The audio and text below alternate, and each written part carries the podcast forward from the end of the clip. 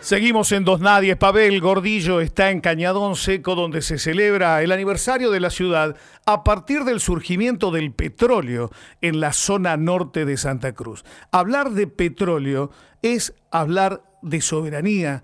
Ya estoy imaginando las palabras de Mosconi convenciéndolos a los argentinos de lo que implica el recurso que sale de la tierra para la economía y que eh, sea un uso con todas las potestades ¿no? que nos permite ser soberanos. Una causa similar tiene que ver con la navegación, con los puertos, sobre todo en una ruta de actividad económica muy importante que es la cuenca del Paraná, del Río de la Plata. Y usted ha escuchado mucho en los medios nacionales en los últimos días, pero no se escuchaba tanto hace un tiempo atrás. Hemos convocado a una persona que ha aprendido a admirar en función de toda la campaña de comunicación que tuvo que ver con el tema Vicentín, que mucho tiene que ver con esto. Es diputado, pero además es un comunicador, es periodista y es un gusto conversar con Carlos Delfrade. ¿Cómo estás, Carlos?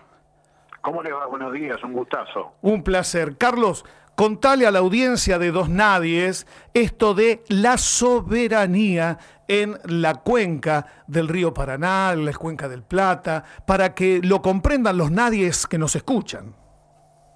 Sí, es fundamental pensar que todo lo que hoy se está presentando como el tema de la hidrovía es en realidad algo que nos merece un ejercicio de descolonización mental que para nosotros es primario. Hidrovía Sociedad Anónima es el nombre de la empresa claro. que en el año 1995 se quedó con el servicio público hasta ese momento de dragado, balizamiento y peaje del río Paraná. Así que ese es un ejercicio de colonización mental fundamental. Le llamamos al río Paraná y a la circulación de las riquezas que se van por el Paraná con el nombre de la empresa que explota el servicio de dragado, balizamiento y peaje. Por lo tanto, es fundamental darnos cuenta que en realidad lo que estamos discutiendo es de quién es el río Paraná y de quiénes son las riquezas que se van por el río Paraná. Y allí aparece el necesario término, el vigente término de la palabra soberanía, porque por el río Paraná se están yendo alrededor de 35 mil millones de dólares todos los años y de eso le queda menos del 12% al Estado argentino, que es el representante legal del verdadero dueño del Paraná, del verdadero custodio de la riqueza que se va por el Paraná, que es el pueblo argentino. Por lo tanto, en una Argentina en donde hoy lamentablemente tenemos el doloroso número de 19 millones de personas por debajo de la línea de la pobreza, es fundamental recuperar la soberanía sobre el río Paraná para que la mayoría de las riquezas que son del pueblo argentino le quede a su auténtico dueño, que es el pueblo argentino. Y por lo tanto decimos que hay que discutir el término de soberanía económica para que la mayoría de la riqueza nos quede a nosotros y de esa manera bajar ese número tan obsceno, tan doloroso por la Argentina. Por eso para nosotros recuperar el Paraná es fundamental para una segunda y definitiva independencia. Decimos esto de cara al 9 de julio que se viene dentro de muy poquitos días. Así es, porque hace poco celebrábamos la Revolución de Mayo, hablábamos de Belgrano, de los prohombres de la argentinidad, y hoy parece que hablar de soberanía en materia de navegación, en materia de puertos, casi es la misma discusión de los prohombres de la libertad, la independencia, la soberanía de Mayo, ¿no? Tener control de la actividad que se da en en las aguas, en los ríos, en los puertos. ¿Cuántas cosas hay en el comercio navegable que tenemos que controlar mejor los argentinos? En realidad, con esos 35 mil millones de dólares, que es en definitiva lo que dicen las multinacionales que controlan hoy los puertos sobre el Paraná, acá en la provincia de Santa Fe tenemos 38 puertos, la mayoría en manos de multinacionales, con lo cual se extranjeriza definitivamente esa riqueza. Hay que sumarle lo que nuestra compañera, lúcida como siempre hasta el último momento de su vida, que fue Alcira Argumedo, decía que hay además 38 mil millones de dólares que se van en contrabando de distintas cuestiones, no solamente cereales y derivados, sino cerca de una treintena de metales que salen exportados, por ejemplo, de la minera de Lumbreras, que está en Catamarca, justamente también desde 1995, cuando se privatizó el servicio de dragado, balizamiento y peaje del Paraná. Por eso es fundamental un control de un Estado que sea inteligente y transparente, no como ahora, que es bobo y cómplice, porque al estar, entre otras cosas, la democracia hoy argentina encorsetada por 500 leyes que están vigentes de la dictadura hasta el presente, una de esas leyes, que es la de protección de inversiones extranjeras, impide que se revisen las bodegas de los buques que están circulando por las aguas del Paraná o la cuenca del Plata. Y eso genera que, entre otras cosas, en febrero de este año, se fueran 16 toneladas de cocaína atravesando el Paraná, el Río de la Plata, parte del mar argentino y terminara eso descubriéndose en Europa. Parte de ese narcotráfico queda en nuestras ciudades, como también armas que se importan, circulan acá y luego se exportan a los narcos brasileños, por ejemplo. Todo eso es imprescindible darnos cuenta que detrás de eso va a estar la sangre derramada de nuestras chicas y nuestros chicos en los barrios humildes de las ex ciudades obreras. Es fundamental que el Estado Nacional recupere control, administración, planificación de todo lo que tiene que ver con recuperar, insisto, el río Paraná, que es el lugar por donde más sale la riqueza argentina, pero también entra y sale cualquier cosa porque las multinacionales hacen entrar y salir cualquier cosa porque nadie le impone condiciones porque en el segundo ejercicio de colonización mental que nosotros le proponemos a nuestra gente, es decirle que las multinacionales son inquilinas. Los propietarios de los puertos, de los muelles, son los pueblos, los pueblos de las provincias, el pueblo argentino. Por eso es fundamental dar vuelta a la taba.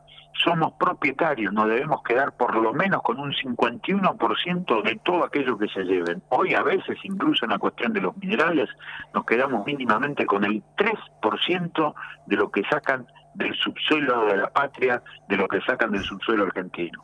Un homenaje a la memoria de Alcira Argumedo a quien en los últimos tiempos seguía en Twitter con una participación muy activa, cargándose también al hombro esta causa tan sentida con esto de que no es hidrovía, se trata de soberanía nacional. Nuestro homenaje a esa socióloga tan comprometida con la causa nacional como Arcira Argumedo. Y estamos hablando de una campaña de tomar conciencia, Carlos, porque vos sos periodista y esto no estuvo en la superficie, no se puso claramente mucho tiempo. La sociedad se desarrolló a espaldas de esto que tiene que ver con los puertos manejados por multinacionales, con tantas cosas que el Estado tiene que defender en materia de sus intereses en estas actividades. Pero si aprovechamos bien esta oportunidad, generando conciencia, se genera la decisión política. Después hay que hacer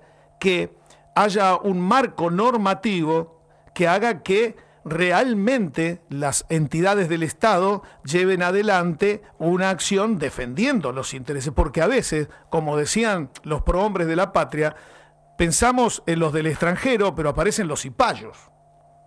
Sin dudas, y ese es el mayor problema. De hecho, cuando vos citas a Belgrano, a mí me gusta mucho hablar de Belgrano y tengo el privilegio de recorrer escuelas de distintos lugares del país por el libro que hemos escrito hace muchos años, se llama Los Caminos de Belgrano, en donde él en 1797, cuando recién tenía 27 años y le habían ofrecido el secretario, el secretariado del consulado del Virreinato del Río de la Plata a perpetuidad hasta el momento de su muerte, con 27 años, y todavía siendo el Virreinato del Río de la Plata, él decía que había que crear una marina mercante para explotar los frutos, para exportar los frutos del país por los ríos que deberán ser siempre del país. Eso es maravilloso. 1797, es decir, finales del siglo XVIII, Belgrano, que después va a escribir con Mariano Moreno la plataforma política de la Revolución de Mayo, que es el plan de operaciones, va a producir esa necesidad de tomar conciencia, de generar conciencia nacional sobre la soberanía para hacer el objetivo de la revolución, que para él era la felicidad del pueblo, haciendo que las riquezas queden aquí. Pero va a denunciar Belgrano también que lo peor que le puede pasar a los nuevos países es cómo la corrupción a través del contrabando y el monopolio a favor de los sectores extranjeros va haciendo que funcionarios supuestamente del país terminan funcionando en contra de su propio país.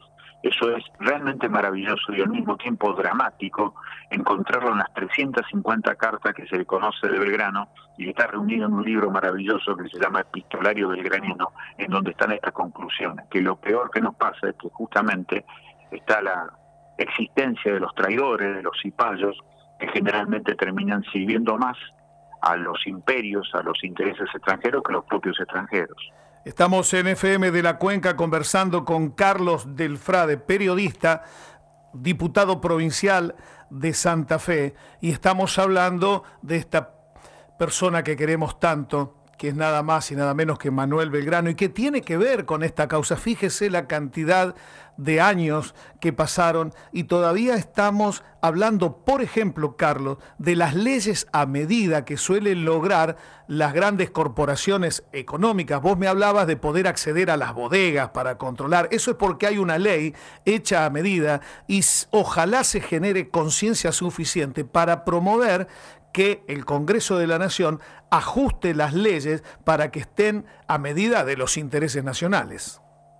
Sin duda, por eso nosotros apostamos a la difusión de estas ideas, de estos números, de estas evidencias y de estas necesidades frente a lo que está pasando hoy con la privada en la Argentina, en donde es casi imposible tolerar lo que dicen las cifras sobre que uno de cada cuatro chicas y chicos entre 0 y 17 años come bien todos los días en Argentina y los otros tres no, esa cifra, ese número, nos debe hacer llamar a la reflexión sobre la necesidad de imponer como política pública primordial terminar con eso del hambre de nuestras pibas y nuestros pibes en un país como el nuestro, en donde había hecho socializar aquella vieja consigna de que las únicas privilegiadas y los únicos privilegiados eran las niñas y los niños. Hoy son los primeros perjudicados.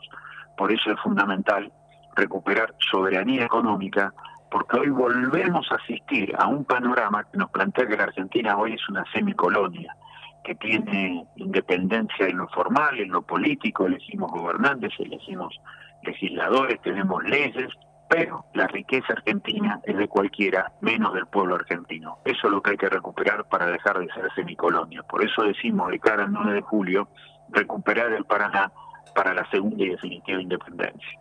Estamos en la zona norte de Santa Cruz conmemorando el surgimiento del petróleo aquí. Mucho tiene que ver con la soberanía y hacemos un parangón con esto que nos estás planteando que tiene que ver con la conciencia nacional en la soberanía de nuestras aguas, de la navegación, de los puertos. Y estamos diciendo que en una Argentina con estos niveles de pobreza hay eh, datos que nos dan los que manejan los puertos, la actividad, que son casi declaraciones juradas, es poca la injerencia que tiene el Estado para certificar, verificar. Yo recuerdo, Carlos Alcira, hablando de eh, su facturación, hablando de facturas truchas, hablando de exportar como si fuera de origen paraguayo. Eh, estas cosas pasan, ¿cierto? Sí, sí, porque hecho se demostró, por ejemplo, en el caso Vicentín, en donde hubo subfacturación de exportaciones, sobrefacturación de importaciones, lavado de dinero, fuga de capitales, y todo de acuerdo a la contabilidad que la empresa presentaba y que se trataba como si fuera la, la verdad única.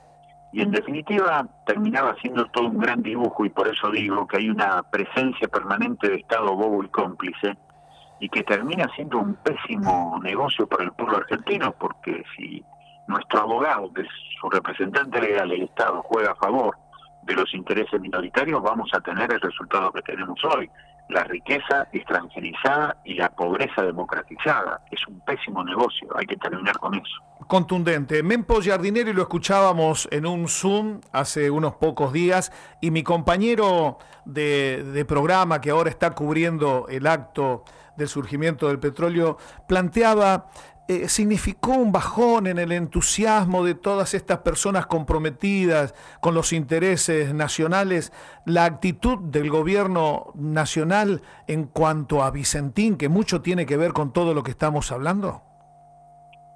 Fue un retroceso, fue un error. A mí me parece que igualmente el grado de necesidad de recuperar una industria importantísima, la principal exportadora de la Argentina para el pueblo argentino, hoy tiene una cuestión de urgencia. Así que me parece que esa urgencia va a hacer que se replantee el rol del gobierno nacional frente a esto. Tiene que ver todo lo que estamos hablando con la pobreza, porque así como lo planteamos, queridos nadies, eh, con la minería en Santa Cruz, que tiene que ser mucho más útil para las sociedades, también pasa con toda la actividad económica comercial en esto que tiene que ver con lo mal llamado hidrovía y es la soberanía de nuestra navegación, nuestras aguas. Carlos, ha sido un placer, te agradezco la generosidad, la claridad conceptual y en cualquier otro momento te volvemos a molestar. Gracias a ustedes, un abrazo muy grande. Un abrazo.